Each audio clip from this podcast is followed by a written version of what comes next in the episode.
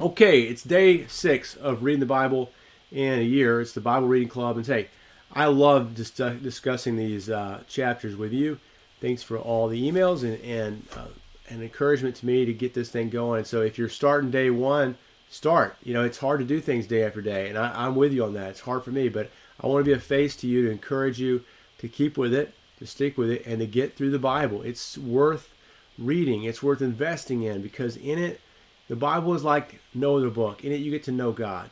And you see it through the stories of the people, really, in this first chapter of the Bible. Genesis 16 through 17 is our Old Testament read today. And we actually are going to be looking at Matthew 5, the second part of Matthew 5 today. But I actually kind of did a review of Matthew 5 yesterday, so I'll speak very briefly about that. Okay, so when we get into 16, we see that the story has moved from the battle with the king of Sodom, where Abram has rescued his nephew Lot, and then he goes out to meet Melchizedek, uh, who is a king of righteousness in Jerusalem. He's a picture of Jesus. If you look at Psalm 110 and also Hebrews 7, it talks about uh, how Jesus is a pre- priest in the order of Melchizedek. Uh, he, he is not, so that's a, a, fascinating point right there in Genesis. I, I neglected to talk about that yesterday. But as you get into 16 and 17, notice this. The big tension for Abraham is that he's too old.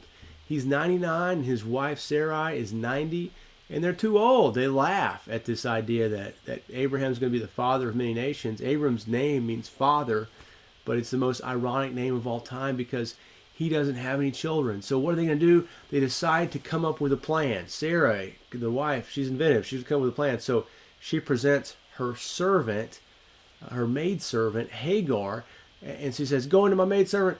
Uh, embrace her and then uh, make love to her and uh, though she's not your wife and that's the way we're going to make this happen and sure enough she gets pregnant sarai gets jealous you know runs her off and then god goes out and finds her and and brings her back and says you're to you're to have this baby and you're going to name him ishmael and and so because god sees this is the situation here so if you're looking at it god's heard your affliction and has seen you that's why you're going to name him Ishmael. God hears. He hears your cries. So God follows her, he hears her cries, he knows her, and he loves Hagar well. And Hagar returns and raises Ishmael, and Ishmael is going to become this great, great nation as well. He's going to be at war with, with other nations. So this is a prophecy about him. Well, and that explains a lot because a lot of these guys are going to be warring against God's people later on. But God shows great mercy on Hagar. Now, if you turn to 17, you look at it, and this is the covenant of circumcision. So circumcision, you know, like what what's the deal with circumcision? Circumcision is this setting apart, uh, you know, and so I'm going to do this to I'm going to become your God, okay? Your God, and you're going to be my people. And this is the promise of the covenant.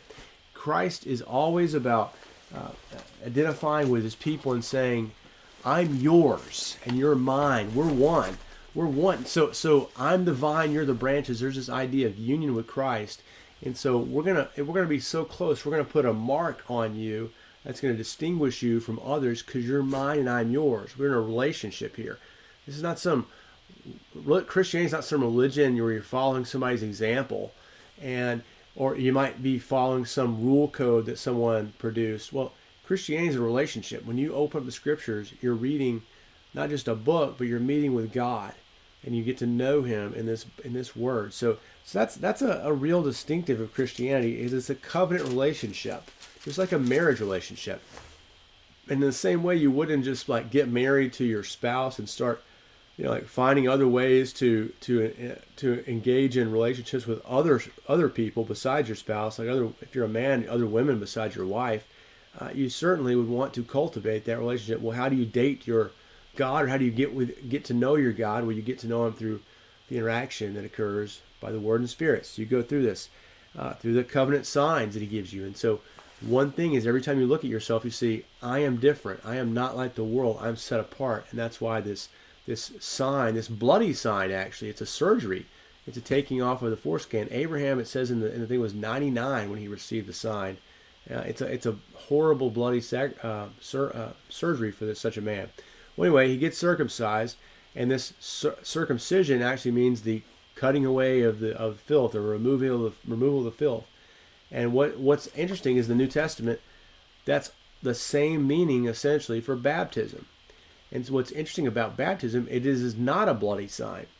What circumcision pointed forward is a need of bloodshed to take away and remove the filth upon us.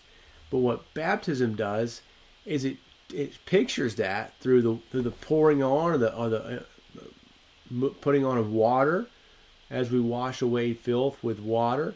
However, it's not a bloody sac, uh, a bloody rite, right?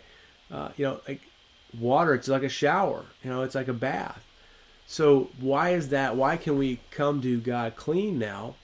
It's because of the true baptism or the true circumcision. Colossians 2 11 through 12. Go look that up. It talks about how we are saved through a circumcision done without hands. Uh, the circumcision of Christ being buried with him in baptism. This is the idea. So the baptism of Christ saves us. His baptism, his being uh, absolutely destroyed for our salvation. So he took on our death so we could be saved. So that's the true baptism. That's a true circumcision is what Christ did. And, our, and these signs are just pointing to it. The removal of the filth. In the Old Testament, we got bloody signs because we're looking toward the bloody sacrifice of Jesus.